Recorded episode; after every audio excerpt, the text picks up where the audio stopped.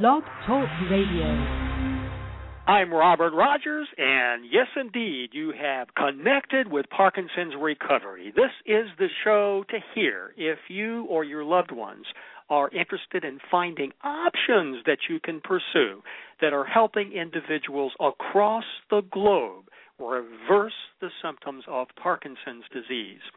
Just today I received an email from an individual who asked me the following question What is the best treatment for Parkinson's disease? That was the actual sentence.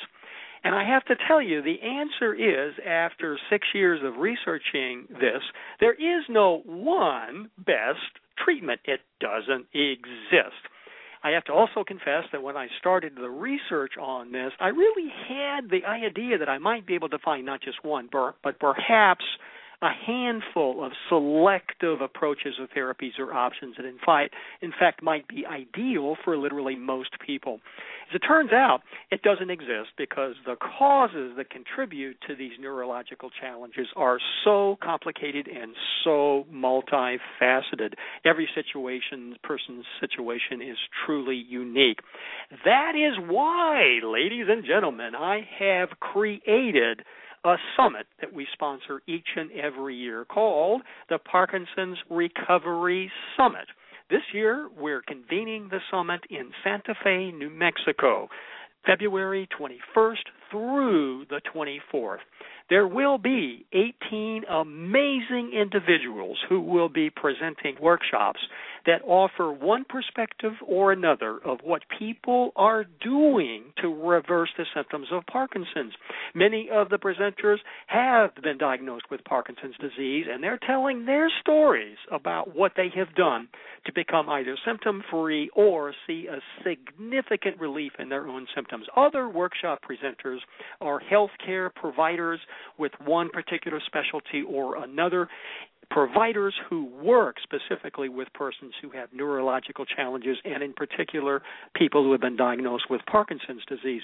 You will see and experience an amazing array of presentations. In addition, many of the individuals who will be at the summit for the entire time will be providing treatments and consultations usually at half price or even more than that. So you actually well cover the very small and meager tuition costs by all of the money that you'll save if you decide you want to get additional therapies and treatments at the summit itself. It is a true healing experience. Before I introduce my guest today that's got some amazing ideas for you that can help address the issues that you might confront of anxiety and depression, I want to first play a short clip from Jo Rosen, who is the CEO and founder of the Parkinson's Research Organization, who will be one of those 18 amazing individuals who will be at the Parkinson's Recovery Summit in Santa Fe, New Mexico. Joe, tell us all about your Santa Fe workshop. Well, Robert, let me say first and foremost how grateful I am that you are putting on another workshop, and I'm so excited to be coming. The title of my workshop is called Reversing Parkinson's and Reversing Parkinson's Symptoms. And notice there are that that's two different subject matters. Several years ago, I discovered what a malaligned bite can do in relationship to Parkinson's and how many symptoms that are actually the result of TMJ are act- are found in the Parkinson's bag of symptoms as well.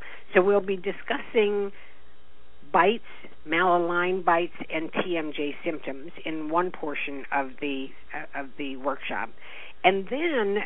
And what's probably the most exciting of all in the 23 years that I've been doing the work I have is to tell everybody about the reversal of Parkinson's disease or the potential cure that is in the pipeline on the horizon and is essentially by 2013 2014 we could be in human clinical trials and this is uh, work that is being done by a startup biotech in San Diego, California I'm very involved in helping to raise the funds to bring it to fruition.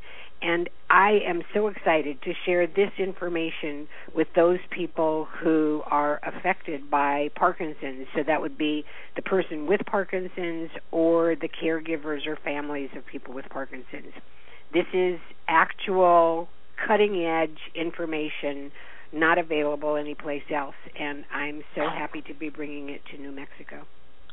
Tell us about the consultations that you'll be providing to people who are interested. I will be available to anyone before or after the um, the workshop to discuss either one of the subjects. If someone comes and they are they believe they are sophisticated enough that they would like to invest in the reversal of Parkinson's in in the science, I would like to talk to them. And also for those who are interested in the TMJ alone, I'm happy to talk to them. Um, the charges for these are um, are free. Um, I'm happy to do it by appointment only, so that I can use my time in New Mexico uh, as well as I can. Um, and those appointments can be made through our website, through my telephone, um, however they can get to me. And so, what is your telephone and website? Okay, and thank you for asking. The telephone number is area code seven six zero seven seven three five six two eight. That's a Palm Desert, California telephone number for Parkinson's Resource Organization. And the website is www.parkinsonsresource.org. And it's very important that it be spelled P A R K I N S O N S R E S O U R C E dot O R G. So as not to be confused with any other Parkinson's website. Joe Rose and I look forward to connecting with you in San the in Santa Fe, New Mexico in February. Thank you so much again, Robert. You are doing just one heck of a job, and I applaud you. And the world is grateful and a better place because of you. Thank you, Joe. See you soon. Okay. I'm your host, Robert Rogers, and this is the Parkinson's Recovery Radio Network. Earlier this year, Deborah attended a quite fascinating seminar course that was given by naturopath Dr. Kristen Allott. And I must say, she came back, and we spent the rest of the evening talking about some of the amazing and incredible suggestions that Dr. Allott gave during that particular training session. I immediately, and I must say the next day, gave her a call, and we have been talking about setting up this show today so that you too can begin to get some of these amazing suggestions of what you can do to address the challenges of depression and anxiety and other anxiety disorders naturally in a way that has absolutely no side effects. Dr. Allott is, I am pleased and proud and excited to say, is my guest on the show today. Dr. Allott, thank you so much for being with us today. Robert, I'm so pleased that you invited me on. It's really quite an honor to come and speak um, to your audiences and speak to you. And what a lovely introduction. Thank you very much. Tell everybody about yourself. Uh, so I am a naturopathic physician and an acupuncturist in Seattle, Washington.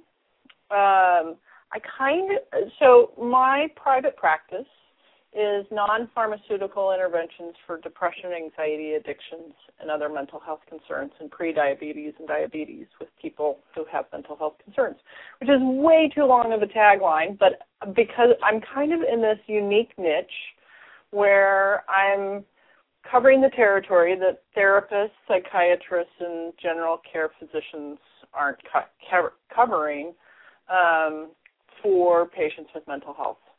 And a lot of what I do happens to be, nutrition because a lot of who I see are people who are on a great deal of pharmaceutical meds for mental health.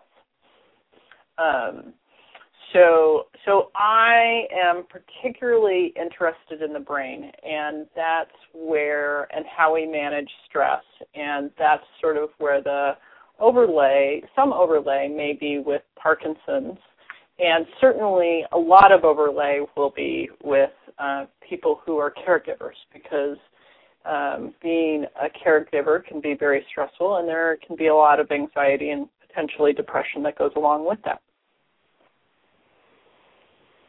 The month of November is actually Caregivers Month. And caregivers are yeah, and caregivers are often obviously fatigued and anxious. Are there things that they can do to help themselves feel better? There are. One of the things that I uh, sort of discovered through my patients who uh, came to see me, you know, they would come in on five or six psychotropic meds, and you know the the usual fare for naturopaths in terms of 5-HTP or St. John's Wort just wasn't available, and uh, so I started feeding people. And what I found is that when people ate small, frequent meals with protein in it, they had less fatigue, less anxiety, and slept better. And um, and and part of and I can explain the physiology if you would like me to because often that you know we've heard that message before. Eat small frequent meals eat protein. I mean it's sort of out there but nobody uh, nobody really explains why that works. And so what I found is my patients didn't listen to it. Would it be helpful for me to explain why that's an important concept please do thank you um, so what I found is uh, when I travel nationally and I talk to people, what I find is that generally they will skip breakfast altogether, or they will have toast, a scone, a muffin, a bagel for breakfast, or cereal, which is primarily carbohydrates. And when we have primarily carbohydrates, our blood glucose will go up and insulin will go up in about 1.5 to 2 hours. Mm-hmm. Insulin will sweep the glucose out of our bloodstream and into cells, and and our blood glucose will drop. Now, if you know 10,000 years ago, that wouldn't be a big problem if we were walking five miles to get water. But if you're a caregiver, uh, or you're working a stressful job, or you have a mental health concern, your brain is working really hard to make sure that everything's okay. And that consumes a lot of glucose. And when the glucose starts to get low, the brain goes, wow, I don't have the fuel in order to think this much.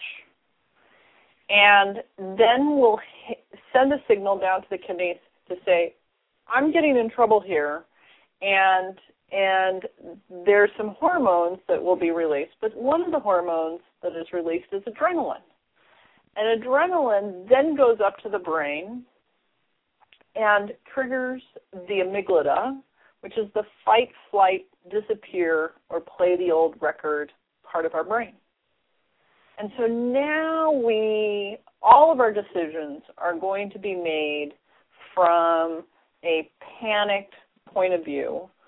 And it depends on if we're an anxious person or we're an irritated person if we go to anxious or irritated. And if it's too high if the signal is too high or there is too much stress on top of that we will disappear. What is disappear? Disappear is sometimes humans some people know that it's freeze in in other animals. In humans we disappear into a bag of potato chips a pint of ben and jerry's ice cream television alcohol um, Facebook, where we are emotionally shut down and we are no longer participating or problem solving.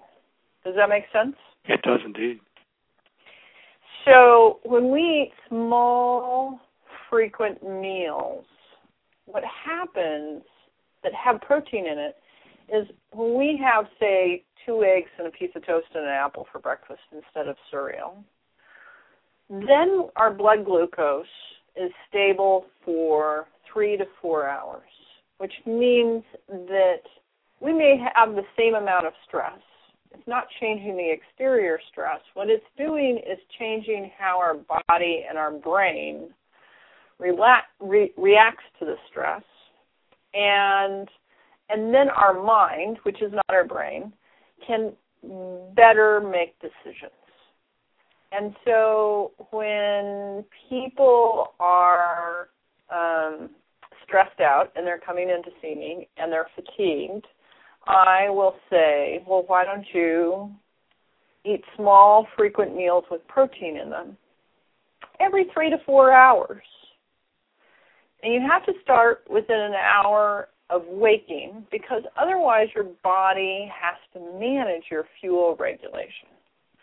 And um and so when they do that, they typically come back and they say, "Wow, I'm not as fatigued, particularly in the afternoons. I'm not as anxious. I'm certainly not as hungry because if we don't when we have carbohydrates and our blood glucose drops, we have a choice. We can either go get candy, which is my favorite way of responding to that, or we think to ourselves, no, I don't want to get candy because I'm trying to lose weight, and so we ignore it, and then we just get more and more anxious. And so what what I want people to do is get out of that routine by eating protein at breakfast and then maybe having a little bit of nuts before lunch some midday mid mid morning, and then having a little bit of meat uh, for lunch, and then maybe a spoonful of cottage cheese as a snack, and then uh, a few slices of, of meat again at dinner, and uh, and and often they report that they have less fatigue and less mood issues, which then gives us the energy to get the things we need to get done and problem solve the things we need to problem solve. Because I had the advantage of hearing and learning about your ideas about six months ago, I've had an opportunity to put them into action. A challenge I have personally had is a bit of low energy, even depression that keeps seems to creep in every afternoon about two o'clock or two thirty. I want you to uh-huh. know that when I eat more regularly and when I try to add protein to these meals that are more frequent, that doesn't happen. Wow, that's awesome. Can I ask you a few questions? Of course. To, not to revert, but but was it hard to change your diet?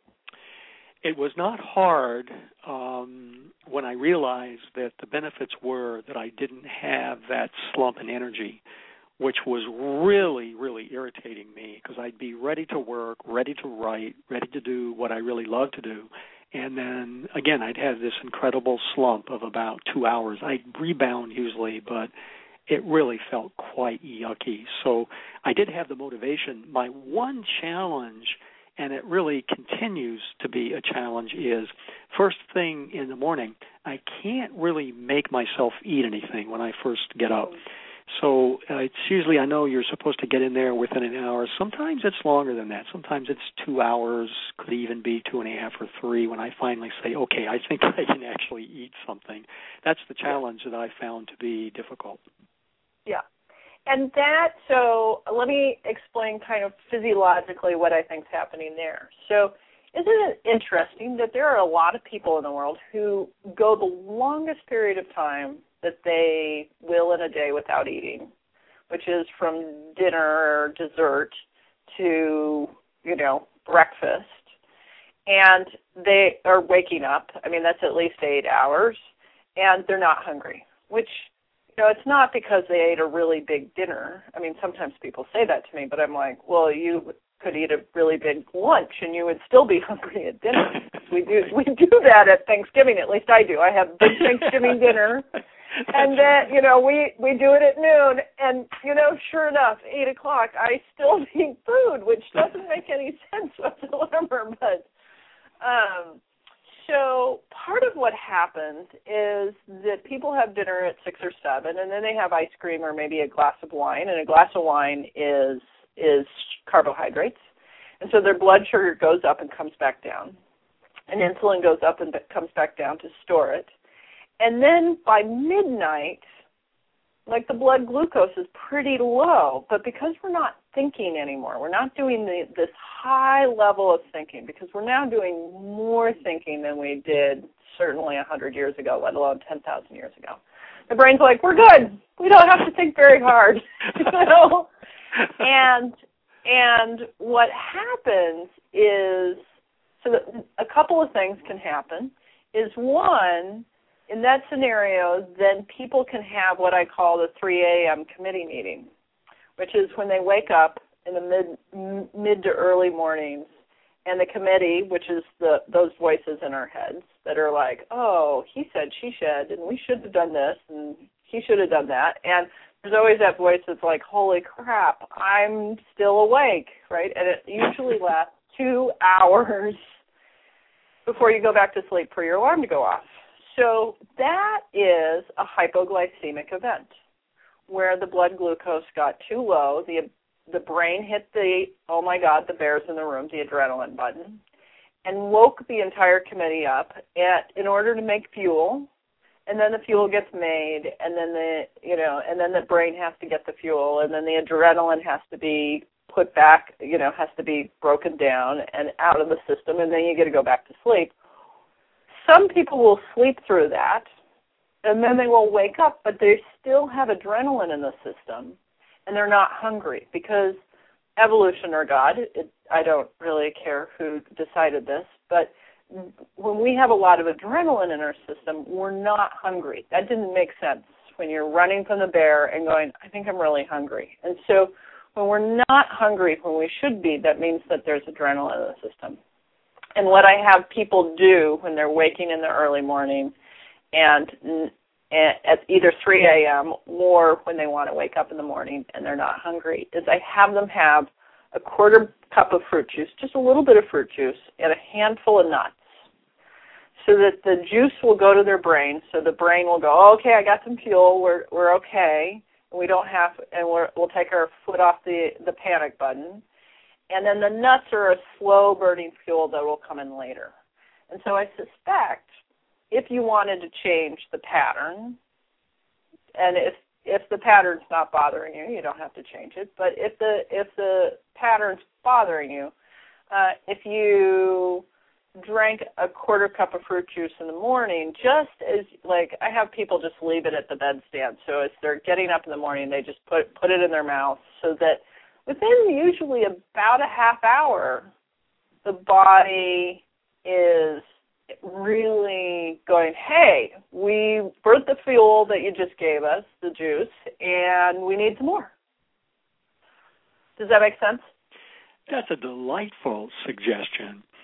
Your explanation, too, of what's happening in the morning makes really good sense to me. It really was three hours this morning before I really ate anything at all when Deborah said, "Well, how was last night for you?" my answer was, "Somebody was chasing me all night long."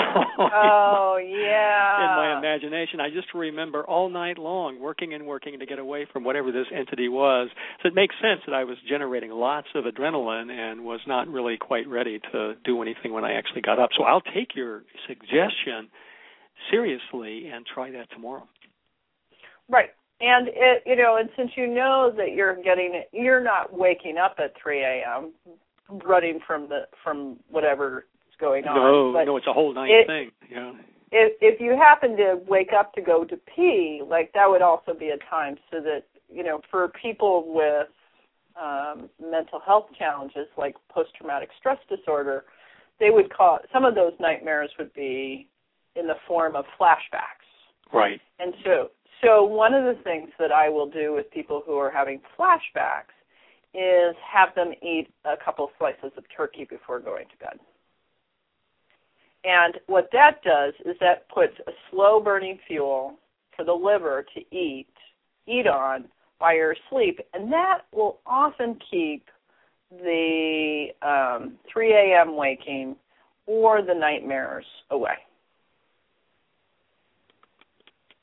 We have a couple of comments that were written in the chat room that I want to read to you, Dr. Allott. It says, first okay. of all, quote, really appreciating the clear exposition by the guest, which is a wonderful thing. Great. I'm, I'm glad it's clear. I haven't done, uh, I usually have props, and so uh, I'm a little nervous about not having props, so I'm glad it's clear. The the second comment is uh, Kristen Allott is cracking me up. I am in the same boat, no trouble sleeping, but I do wait for an hour or two before eating. Usually, this morning it was maybe three hours.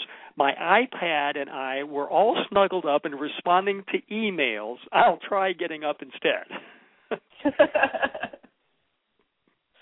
Great. Well, thank you so much for your comments, and I would le- welcome questions, either either people writing in or calling in, because um, sometimes it's nice to to get your questions answered. So there's your invitation. There is a chat room here on the radio show page, so you can write your questions in there, and I'll see them on the screen, or you can call in if you're in a country other than the United States, you can use Skype for free. The guest call in number is three four seven nine four five five three five eight. It is true, some of my shows are recorded, but Kristen today is a guest who is live so that you'll be able to actually ask her whatever questions you might have. I want to be sure and be clear about exactly what you're recommending with regard to the 3 a.m. waking that can be a problem in terms of aggregating uh, fatigue. So, as I understand it, one of the suggestions is but right before you go to bed, you have some turkey. Is that right? Some turkey. It could be any kind of meat, but turkey has a little more tryptophan in it, and so tryptophan helps make serotonin and then me- melatonin. So I'm basically spiking it by recommending turkey. Um, some people have been taught by the diet industry not to eat before they go to bed, and we're not talking about binging on turkey. What we're talking about is like two slices of turkey. And that's going to keep your blood sugar stable for a longer period of time. And then if you do wake up at 3 a.m., um, put on the bedstand a quarter cup of fruit juice and a handful of nuts and you just if you wake up and I do this because I go through periods where uh where I will have 3 a.m. waking because I travel nationally um to to speak on food and mood and uh when I'm in the wrong time zone my body will signal that it's time to get up and uh and it's hungry because because I'm on another time zone and so I will just put a quarter cup of fruit juice and a handful of nuts by my bedstand and what that does, and I I will consume it if I wake up at 3 a.m. And if I don't wake up at 3 a.m., I will consume it the minute I sit up, so that my body knows that we are now in an awakened state, and that we I'm going to fuel it so that I can start making decisions in my day a companion number that listeners can call is the toll free number eight seven seven five nine zero zero seven three three. Again, if you live in a country outside the United States, you can access that number or the previous number I gave you through Skype. Many people who are listening to this currently experience symptoms of Parkinson's or have a loved one who does. Will the tools and the suggestions that you have for anxiety, depression, and fatigue be helpful also to individuals who currently experience the symptoms of Parkinson's? Well, uh, to be very honest, I haven't I haven't treated a lot of individuals with Parkinson's, and so but prior to coming on the show, I I, I did some research and uh, and I consulted uh, with a naturopathic physician who I know who who uh, uh, works a lot here in Washington uh, um, with Parkinson's. And one of the things that that is cha- I think challenging in Parkinson's is that when people are on L-Dopa, the the recommendation, or at least the recommendations that I read, was to eat a low protein diet because what people have found is that uh, when the amino acids are competing to get across the blood-brain barrier, it can alter the amount of medication that's getting across the blood-brain barrier, and so which causes uh, the the medication to be not as effective. Um, and so what what I would hypothesize then is, and what what my experience has been with other conditions is that there would be a, a higher degree of low grade anxiety if people are eating a low protein diet throughout the day. And so there, the, there's a balance that I, I wonder, uh, and again, I would be happy for people to write in and respond to this. There's this balance between eating small, frequent meals with protein in it and not having the shaking and having more anxiety. Um, do you know, Robert, about that? Well, you might want to say some more about that. Um, yes, well, yes, I, I, yes, I, I am uh, very aware of that, and that is a huge issue for people with Parkinson's, and they struggle with the issue, the balance between taking the Sinemet and the uh, issue of protein. It's a it's a terrible challenge for many people it, it it is a terrible challenge. And and i was i was was um as i was doing my research it made me um very like very um concerned and compassionate about how people balance that because uh the symptoms of parkinson's they want to keep as low as possible. However uh when people eat when people remove protein from their major meals, what does that leave? That leaves carbohydrates, right? And carbohydrates can come in the form of vegetables, or it can and grains like quinoa, or it can come in the form of um, of pasta and breads. And what I would suspect is that if you know the the people the more they ate real food like vegetables and and grains like rice and quinoa the what those foods because there's so much fiber in it are going to the sugar is not going to hit their system as hard and fast as compared to eating a piece of toast. And so what I would suspect, and again, I wish I had more experience, and I and I regret that I I can't offer experience, uh, but I can explain the physiology as I understand it. Is that um, by eating more complex carbs, people are going to have less anxiety if they're going to choose to eat a low protein diet. And it becomes even more important, and I think with any neurological condition, it's very important to be eating as many real foods as possible, um, just for the nutrients. Um, but the recommendations that I've read and that I talk, consulted with is that they protein at night so that they can get their protein in, and that's going to be very challenging way of doing it. Um, but that that that's that's why what I was recommending is, I, I see is more for the caregivers in terms of ma- maintaining their ma- managing their anxiety. Um, but I'm not sure. There's a very tough balance that's going to have to be made with somebody who's in Parkinson's in terms of getting enough protein in so that they can support their muscle mass so that they can not be anxious, so that they can have amino acids to to make make dopamine and serotonin so that they're not depressed, um, and support all the biological needs, and so that the medications are most effective. And I and and as I was listening to your summit and the research that I uh, did prior to coming on the show, I suspect that that is also going to be mediated by what the initiating cause is of Parkinson's. And and Parkinson's is sort of a umbrella diagnosis with lots of different causes, and so that people's tolerance will probably be based on where the cause is coming from. Is my suspect, but again, I I don't have I don't have enough um, clinical experience to know for sure.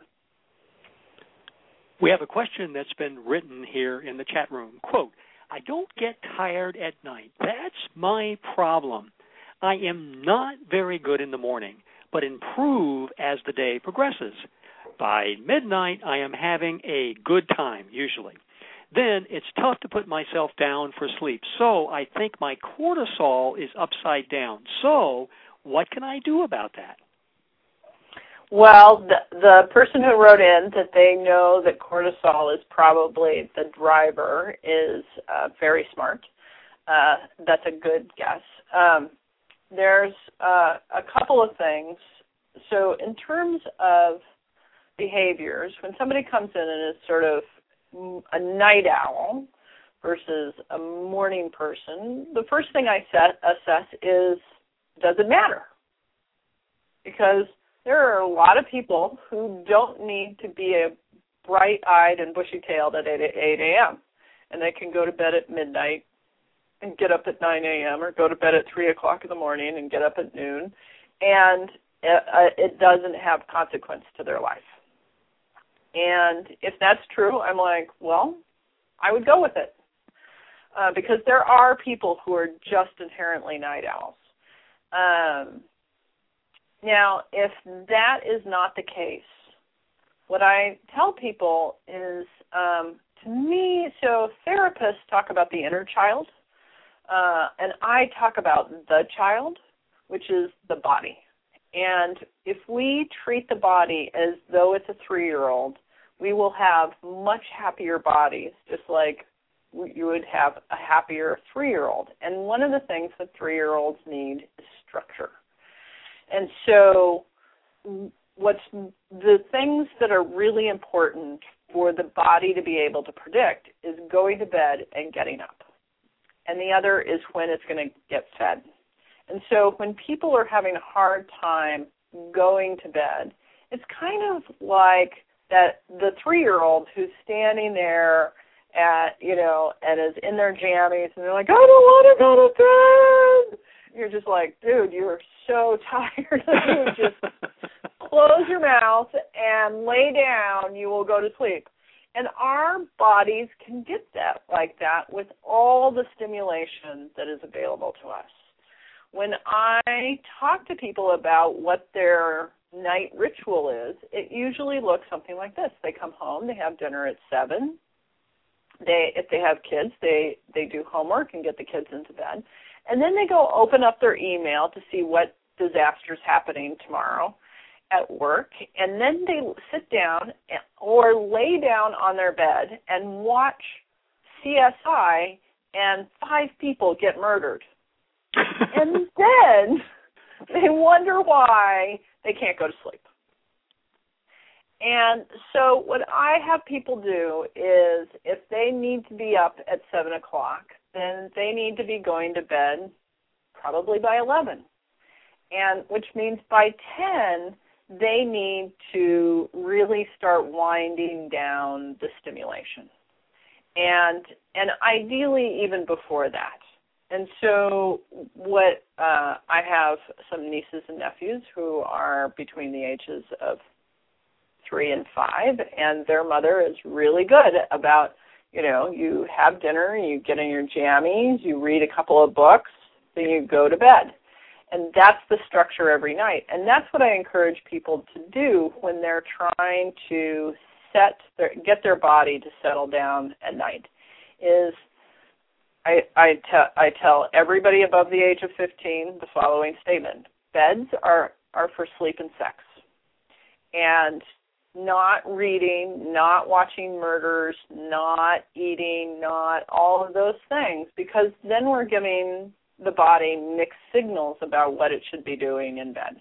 And so, if somebody wants to go to bed earlier, um, I help them create a ritual uh, about going to bed and also just lower the stimuli to pretty boring so that they can actually feel how tired they are.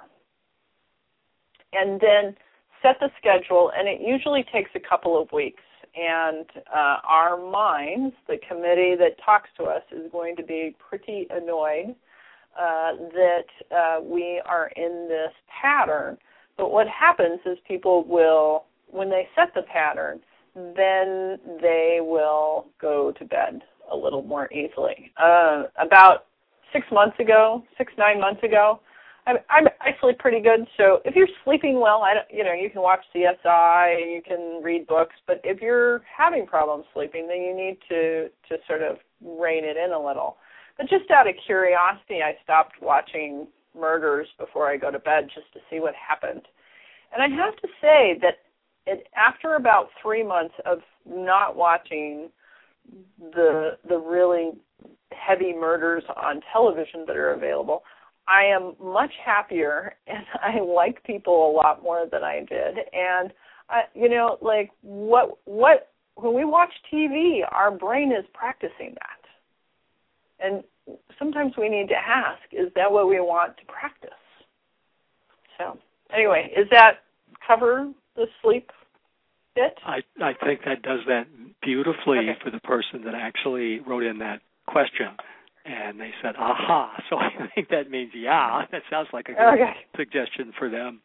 We've had several people who've called in and indicated they wanted to ask questions, but we lost them on the control panel. So please oh. feel free to call back uh, to that very same uh, toll free number or number in the U.S. The toll free number is eight seven seven five nine zero zero seven three three, or the other number is three four seven nine four five five three five eight, and we'd be delighted to uh, connect you in with Dr. Allott. And I'm going to connect a person in. Okay. Right now. Area code five one zero. You are on the air. Oh, great! Hi. Hi. Laughing and I'm the person laughing in the text. Oh, great. My name is Bob, and I'm just Hi, cracking Bob. up for a couple of reasons. One of which is that you sound exactly like a colleague of mine, and I can't believe it's not her. So that is very strange. But um, you were separ- separated at birth, I guess. well, Um, it, it, it's a big. I'll take it as a compliment. Oh yeah, oh, absolutely. Yeah, my friend Carrie, she's great. Um, anyway, uh, yes, about the murders, right?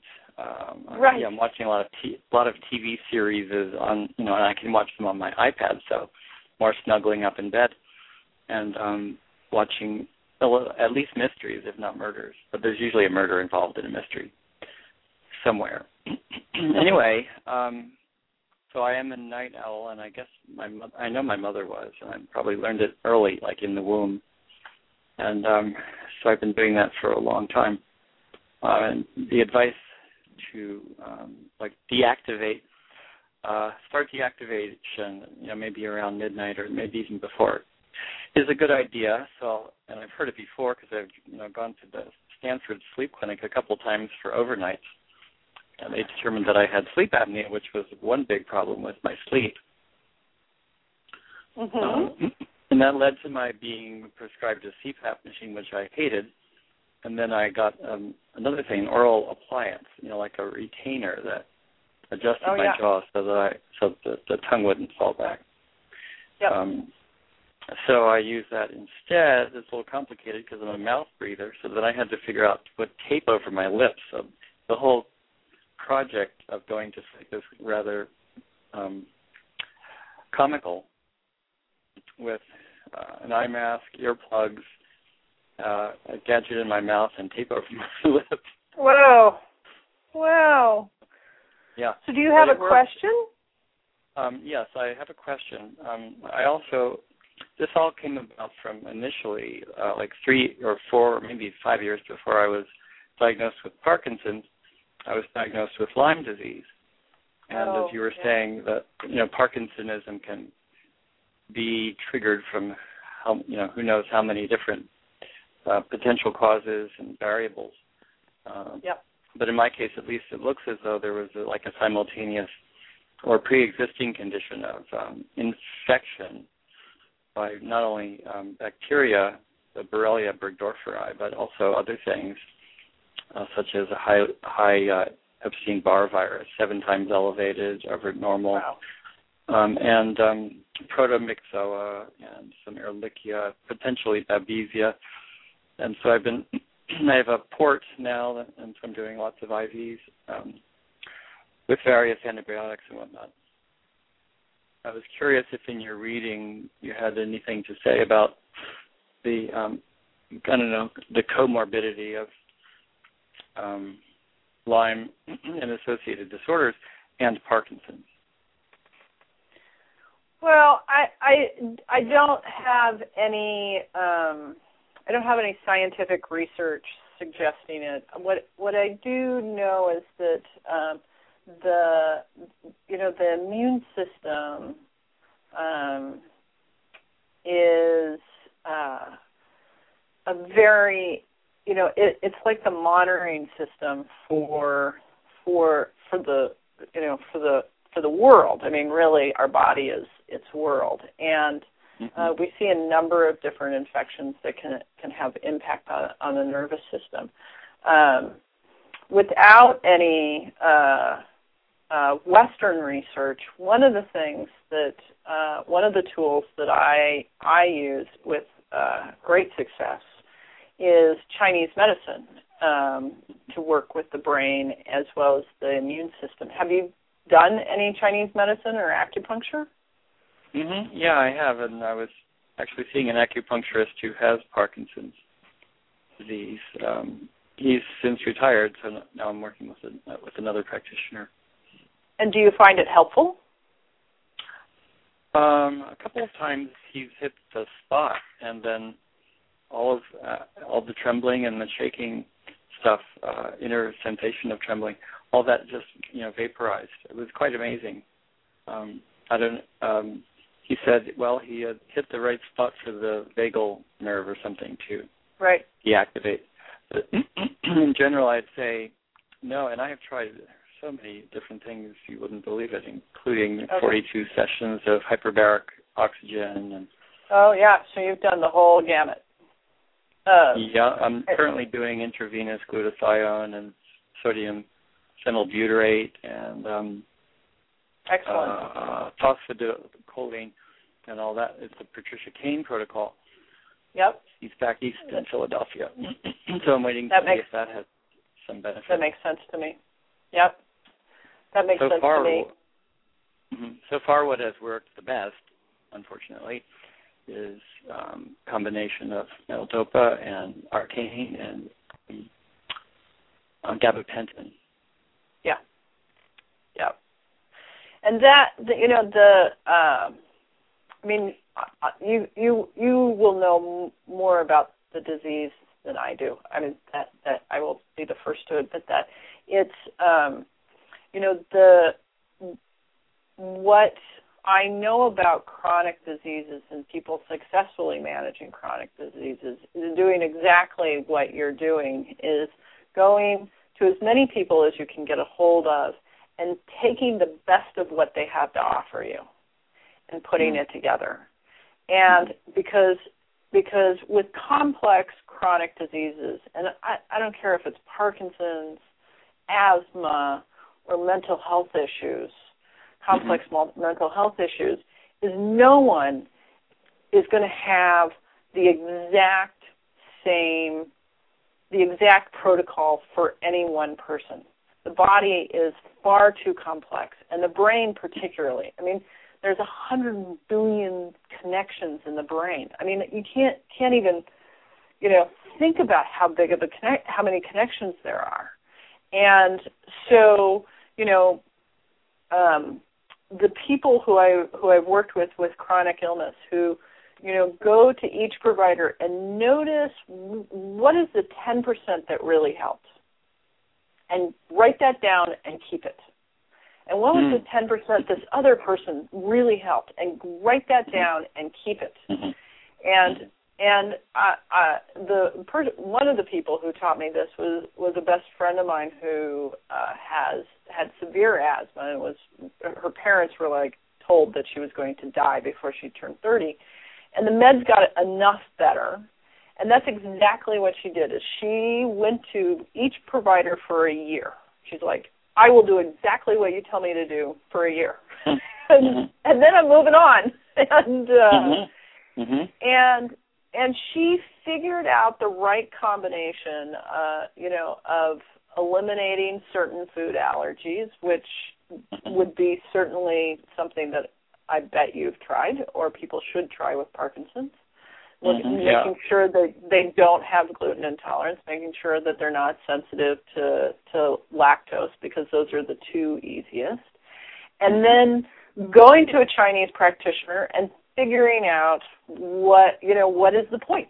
Okay, this point is really good. And maybe going to a a cranial sacral specialist. I have one friend mm-hmm. who does cranial sacral and and mm-hmm. she can at least control the tremors when they're on the table, which mm-hmm. is at least an hour of relief. And it's an hour of practicing not trembling.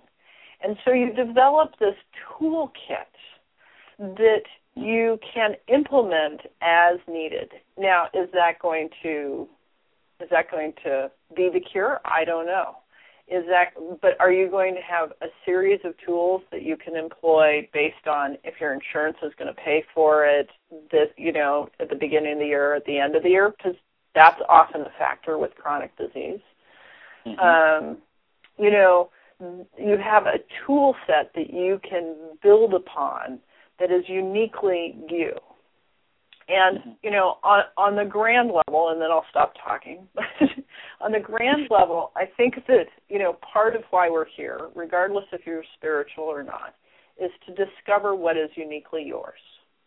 Mm-hmm. And and chronic illness is always that path of of discovering yeah. what is uniquely unique about you and what is only yours and what makes you feel better in the world and feel empowered in the world and what does not. And and and that that's the path that I encourage my patients with chronic mental health problems to do and what I would that you're clearly doing. And so congratulations. Well thank you. And very beautifully put I, I must say well, um, coincidentally, I've just returned from Washington State, where I was on a seven-day silent meditation retreat, and then there was a, a conference here in the Bay Area that I attended called the Science and Non-Duality Conference. That I'm sort of a coordinator, a sub-coordinator of. So I'm very busy in the spiritual side of life. Um, and living in Berkeley, it's just uh, it's a mecca, you know, for alternative health practitioners. Sure. So a lot of people are making a lot of money off of my curiosity. Um, and I guess one of them is um, who isn't making much money, but she's been very helpful. Is uh, Bianca, whom Robert knows, who is a qigong teacher who cured herself of Parkinson's, and she'll be presenting at um, the um, summit in Santa Fe. Excellent. Um, later this month, I, th- I believe. Oh, it's in February. Um, Feb- oh, I'm sorry. Got the no wonder I was confused. I was going to ask you why. Why would you put Thanksgiving right in the middle of okay. Well, there's a little bit of the um, what I call Swiss cheese brain from Lyme disease acting yeah. up again.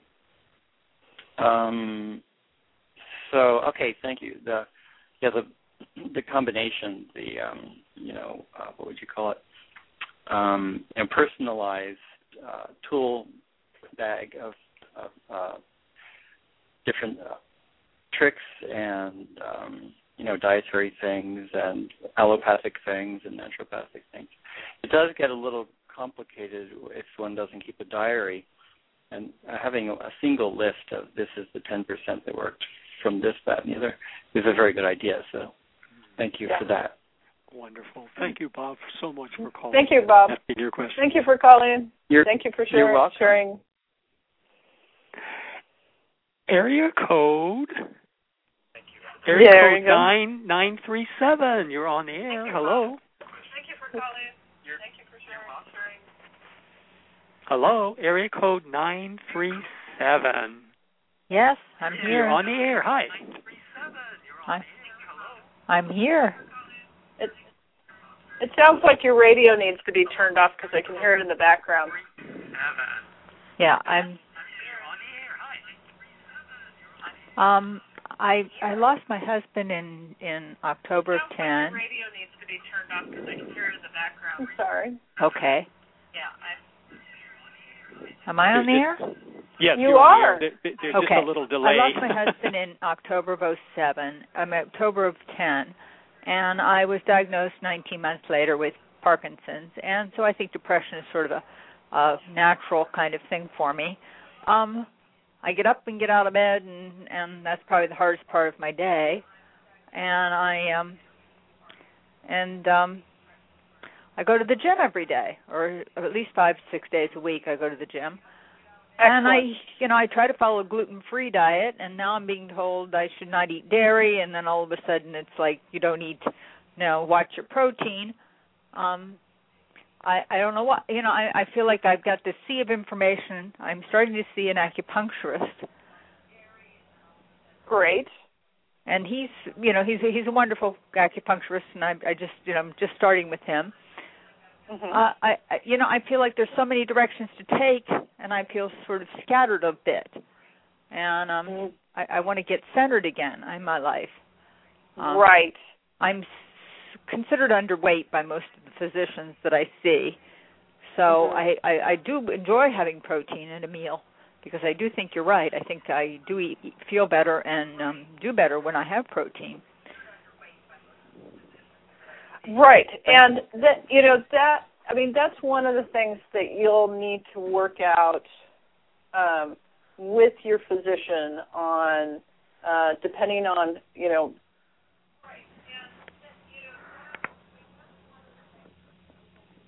Go ahead.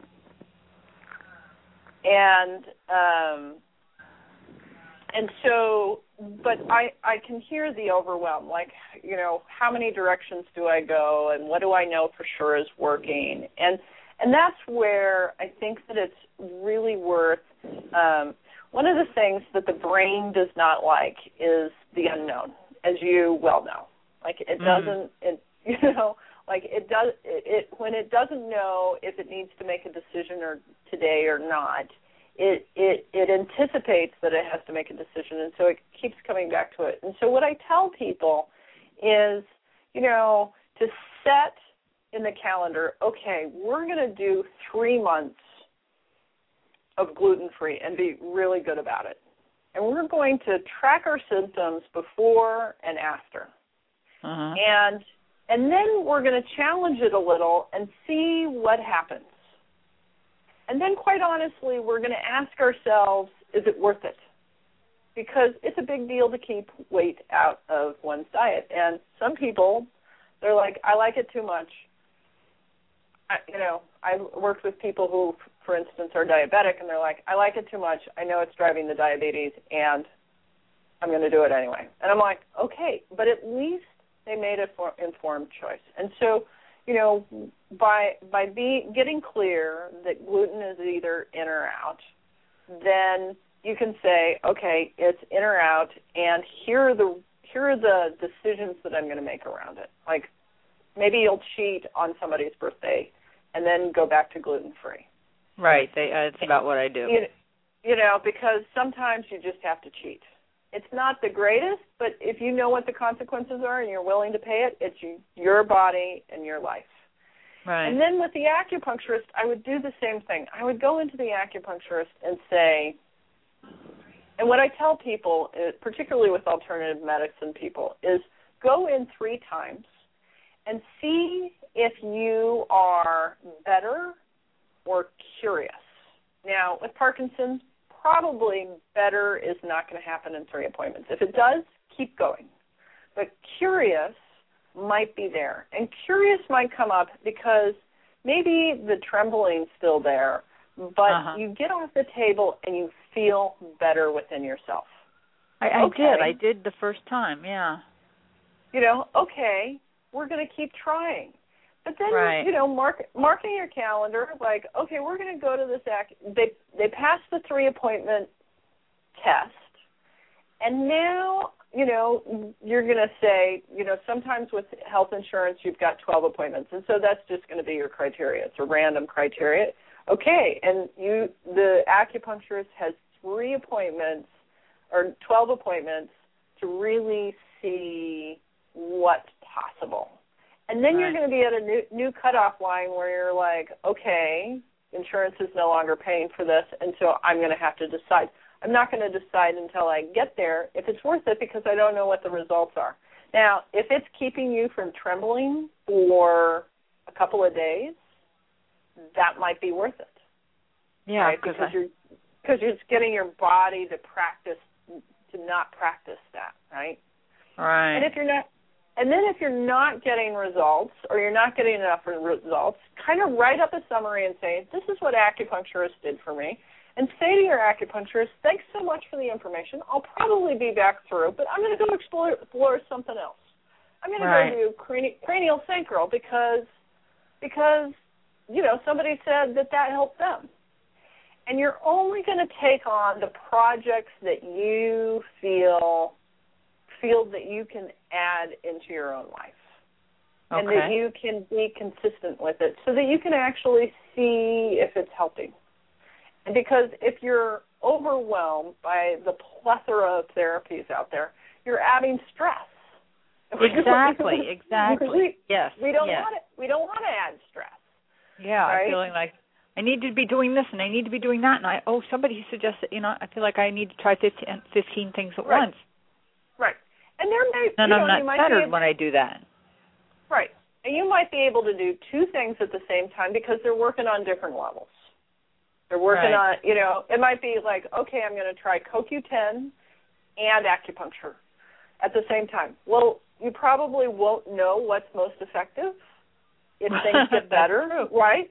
But That's if things true. get better, you're going to kind of keep things in in place and, you know, decide decide if you have to know because I have patients who come in and we do multiple therapies at the same time and they don't know what's making it better, but they're just going to keep steady state for a while because they're feeling better. Like it doesn't matter to them because they're feeling better. Other people like they really want to know what what's making it. And so we have to very systematically add new things in. And everybody has a different personality. This is what I was talking about in terms of really discovering making making this path about a path of discovery for who you are and who you want to become as much as a path about treating Parkinson's. Well, I think I know. I, I I'm a portrait artist and I want to continue to paint and do charcoal portraits and having a right hand that tremors a lot makes it a lot more challenging. I'll tell you that. Absolutely. And and I feel like that's I, I I'm ready to give up the rest of what I do, which is it was it's not that important anymore. And I want to continue with the with the portrait work. Not so much Excellent. for mon- for love, but not so much for money, but for love. Excellent. And And, and keeping keeping in with the por- portraits and and and loving what you can do with Yes. who you are with with the tremble or without the tremble and loving that is going to be m- more significant than giving it up. Oh yes, because because you it's not it's not the you that you used to be and you don't want to be this person now right i mean that's the fear right. is that people will give up what they love because it's not the same they want to be back before the parkinson's took I over. want to be as good as I always was, and I st- I still have that. I still I still want to I still want my skills to be as good as they were. absolutely and your skills may change into something else Right. I, I may have to have a looser look. You might have a exactly you might have a looser look. I i study with a a physician by the name of dan siegel and uh and you can find him at drdansiegel.com he's got great language around brain and mind stuff but he had the opportunity here in seattle to talk to the dalai lama and the dalai lama said asked him to go come back and tell him what a secular ethic is that all human beings on this planet would agree to. And I thought to myself, I'm glad that the Dalai Lama is not asking me that question because I'm just not that broad of a thinker let, to come up think with about that. that for a minute. But Go what ahead. Dan said was what all humans can agree on is that they want to be healthy. Mhm. Every single one of us would agree to that. And then the Dalai Lama, part of the, the Dalai Lama's question was, by what mechanism can you scientifically always prove that moves us towards health? And he said compassion and self-compassion. Mm. And and I find that to be absolutely true. Is that when we can be self compassionate for what we can do in the moment and who we are in the moment, life is better and we are healthier. You're right. I actually have a thought for you too. I Okay. am editing my new book called Language of Recovery. I am always then on the alert for the words that people use when they convey their intentions. I heard you use the words want to. I want to return to doing what I love, which is portrait painting. I recommend you delete those words want to Because I And- am. and change the words, not want to, but I love portrait paint painting.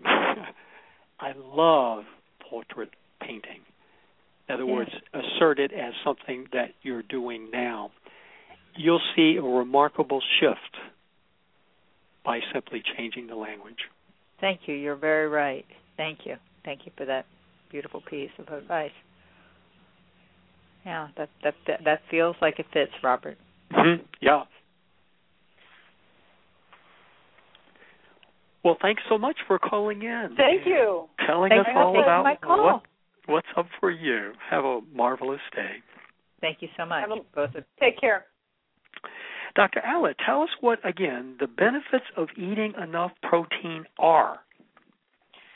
So yeah, so the benefits when when and again the from the last caller, like one of the things to to work out with a physician and maybe work out with a nutritionist is you know how do I do my diet because it because people will get to a point where with their meds they need to reduce the protein in their diet. But if they're not to that stage yet, what I would recommend is that they wake up in the morning and have breakfast that has a little bit of protein in it.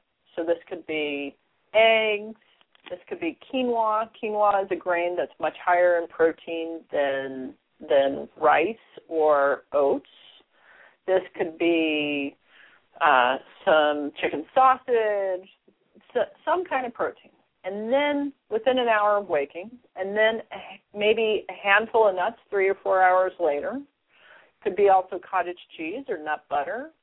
And then uh, maybe a slice of of meat about the for most people unless they're of a pretty slight frame a decacard size of meat is kind of what they're looking for and you want to make sure you're getting some veggies in at lunch as well vegetables are going to be really important in terms of antioxidants and fiber and all those things but we're looking for the protein and then maybe you know 3 p.m. a handful of nuts again and then dinner whatever we're having with dinner you know, meat or beans and quinoa or tofu for dinner. And then and then if we're having sleep issues, make sure that we have a little bit of protein before we go to bed. If we want to spike it, we want to do turkey. Uh, putting a little juice besides the bedstand, um, just a quarter cup of juice because we don't want to do a lot of juice because otherwise we're going to get hypoglycemic really quick. And then a handful of nuts or we'll wake up if we're not uh, morning breakfast eaters. We'll try that to see if we can get our morning breakfast eaters. The other thing that I haven't mentioned that I'll, I'll just add in is that if if you ever find yourself really anxious about something, please eat and see if that is part of what's driving it.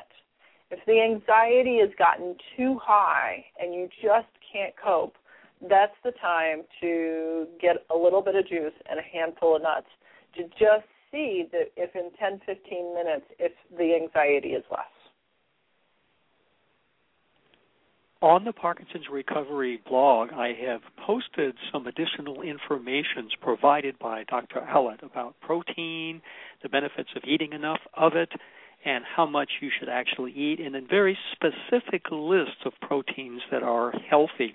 There's also some information that ties your weight to the amount total that you should eat every day. For example, I see their weights from 100 to 200, and when I look at the weight 160, which is my weight, my target protein every day is 64 grams, and the acceptable range is 57 to 72.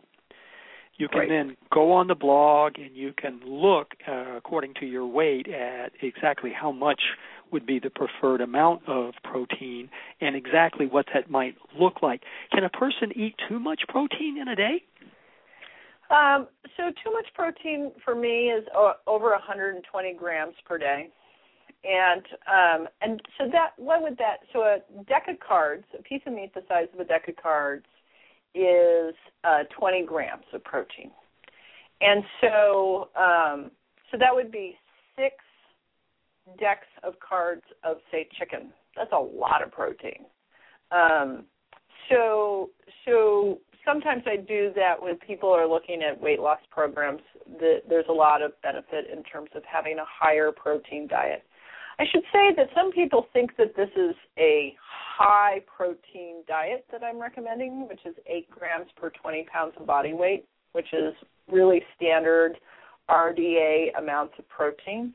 Um, there's something called sarcopenia, which in the elderly elderly is muscle wasting and is the main contributor to people falling down and having problems getting up again. And uh, they double the amount of protein that I'm recommending. So this isn't this is an abnormal amount of protein.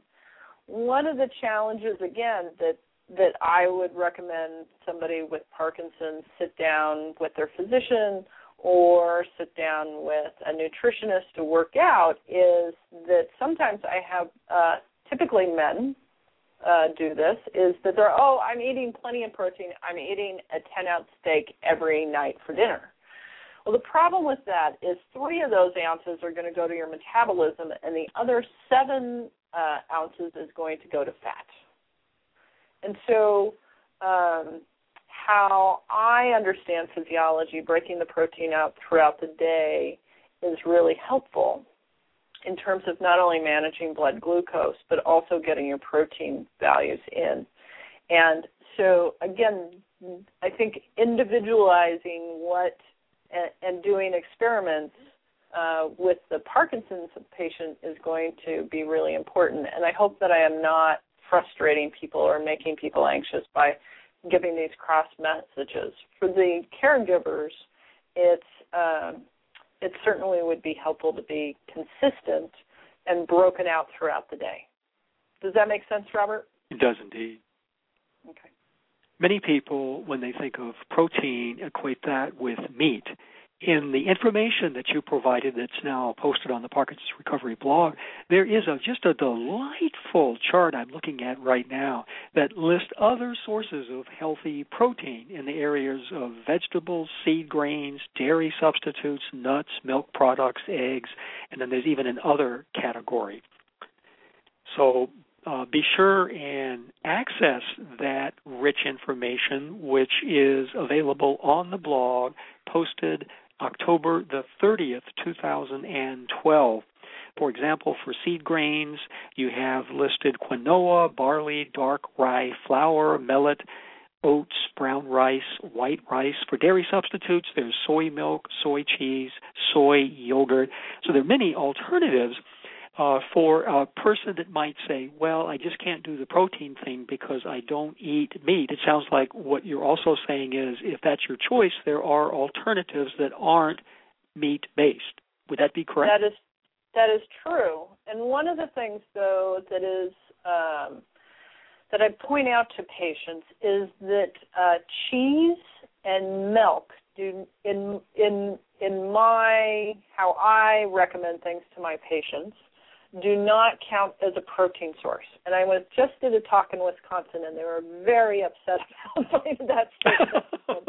I bet. And we kept having to review it. Now, I, I am not against dairy in the diet unless you're sensitive to it. I really enjoy my cheese and milk, which is why I know that Wisconsin has very good cheese. But um, I don't count it as a protein source, and the reason why I don't count it as a protein source is that I have had a number of what I call pasta dairy vegetarians come into my office who are quite anxious and really protein deficient, even though they're eating, you know, drinking like a gallon of milk, which theoretically should have enough protein in it. And and I think what is happening is that there is a wide degree of lactose intolerance in the population, and that and and either they're lactose intolerant or they're overwhelming the enzymes that they have and the protein's not being absorbed because the lactose is not being broken down properly. And so I generally, for the vegetarians, I encourage them to use quinoa or tofu or protein powders or tempeh or beans and rice. Um, but they're protein sources and not cheese or milk. Now, cottage cheese and high protein yogurt seem to work just fine. Um, uh, and part of it is that the lactose is much lower in those products. I've just discovered a yogurt that's made out of coconut, which I absolutely love. Oh, I will have to look into that. Uh, is there protein in it? I well, they you know mix it usually with strawberries or blueberries or raspberries, and I've also seen them with almond milk as well. So uh, in terms of protein, I'm not sure, but it certainly yeah. is yummy to eat. Yeah, and I'm, I, I bet it's high in fat. It should be yummy for the fat content. That's right. That's probably yeah. why now, I like it so much. Yeah. Now the almond milks and hazelnut milks don't have much protein in it. You actually have to look at the label to see how much protein in it. A lot of people assume that those are high in protein, and they are really sugar water. Lovely to have in your coffee if you're not eating dairy, but nevertheless not a protein source. That's interesting. What is your website? My website is Dynamic Paths that's dynamic, and then it's um, like small little roads, paths, P A T H S, plural, dot com. And I also have a Facebook um, site, which is at facebook dot com slash dynamicpaths dot, uh, dot com. And, or dynamic paths. I'm sure you can just type it in and find me, or you can find it off my website. And I believe that you've posted it kindly for me as well. Um, and uh, I'm located. My private practice is in Seattle, Washington. So if anyone's listening from Seattle, Washington, that that is good information. Sometimes I do talks in the Seattle area, and then I speak nationally for PESI. They ha- kind of have a different. It's PESI.com is where you'd find it. P E S I and um, so I will be going to the Chicago area in February. I do know that you make uh, talks and speeches all over the United States and the world for that matter, but you also, as I understand it, then are accepting new patients. I am accepting new patients in the Seattle area. I, I only uh, I don't consult with people over the phone. Um, I only see people who can come to my office. Is there an email where people? Is there an email where my, people can get in touch? My email is allott, A L L O T T, at dynamicpaths.com. And then for those of you who want that spelled out, the website as well as the end of the email address is www.dynamicpaths.com. That's spelled D Y N A M I C P A T H S dot com. Dr. Allott, if there's one thing that you would like listeners to this show to take away with them, what would it be?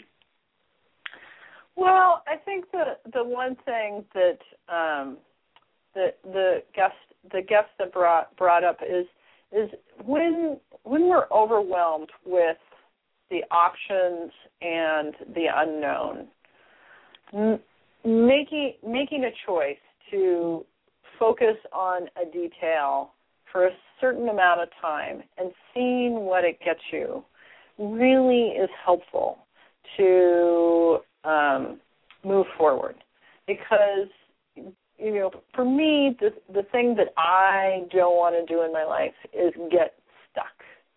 And sometimes I have to um, you know make some decisions to move forward and they may or may not build fruit but at least I am making the choice to try and try in a way that doesn't overwhelm me. That that's really what I would have people focus on is um, make a choice to go down a path for for a period of time and then see what it gets them and then take the 10% of the best that they get. I think that would be helpful. Dr. Kristen Allott, I want to thank you so much from the oh. bottom of oh. my heart for all of these wonderful suggestions that you've given to individuals for what they can do to address issues of anxiety and depression as they emerge throughout the day. Well, I really appreciate you inviting me, and I want to thank the people who called and wrote, wrote in, and the people who just absorbed the information coming in. Thank you so much for participating. Well, and I and think and I thank you. Thank you very much. And I want to say, although I said this already, her ideas really have had a large impact on my own energy level and life. Those little bouts of depression in the afternoon are no longer creeping in because I'm more mindful of how I am eating throughout the day and I am more attentive of making sure that I get enough protein so that I don't slip out in this zone of effortlessness and fatigue and depression that's really been creeping in my entire life from two o'clock until four thirty every afternoon. So the ideas sound simple, but I want everyone to realize and know that they are indeed powerful. Those of you Thank you so much. You're welcome. It's all true, Dr. Allott. And I want also everyone to know if you're at the point where you are in fact considering a number of different options but don't know which one to focus on next, the place where you can get incredible information about the many, many, many different options that are available will be at the Parkinson's Recovery Summit. We do one a year. This year it's going to be in Santa Fe, New Mexico, February 21st, 22nd, 23rd, and 24th. Most of the guests that will be presenting at the summit have been previous guests on my radio show, so you can get a lot of upfront information about who they are and what they do by listening to the shows. You'll also hear many, many, many stories of recovery, people who've had uh, serious symptoms and figured out ways to actually reverse those symptoms. The people will be convening at the Santa Fe Summit from across Canada, from Europe, from across the United States, from Alaska, from Hawaii, and from Mexico. So we come from all over to that one place with that one point in time. And the idea is for everyone to get a clear idea of the many options that are available. And better yet, you also get incredible help and support in a healing sense. So there'll be healers there, craniosacral therapists, Bowen therapists, all kind of individuals who have all of these special skills. So if you'd like to be able to get actual experience with some of this and don't know a lot about it, a lot of the people are giving short 20 minute sessions so that you get a sense of exactly what that therapy is and you can ask your body whether or not that suits that particular vehicle that you happen to occupy in the moment or not. And that's what's happening on the shores of the Puget Sound, where all the women are smart, all the men are handsome, and all the children are truly loved. Know that by virtue of the fact you are listening to this radio show today, that you are on the road to recovery. May you have a magnificent week this week and look forward to the show next week where we will be talking about everything you can do to prepare for an effortless trip to Santa Fe, New Mexico. Good day. Good day.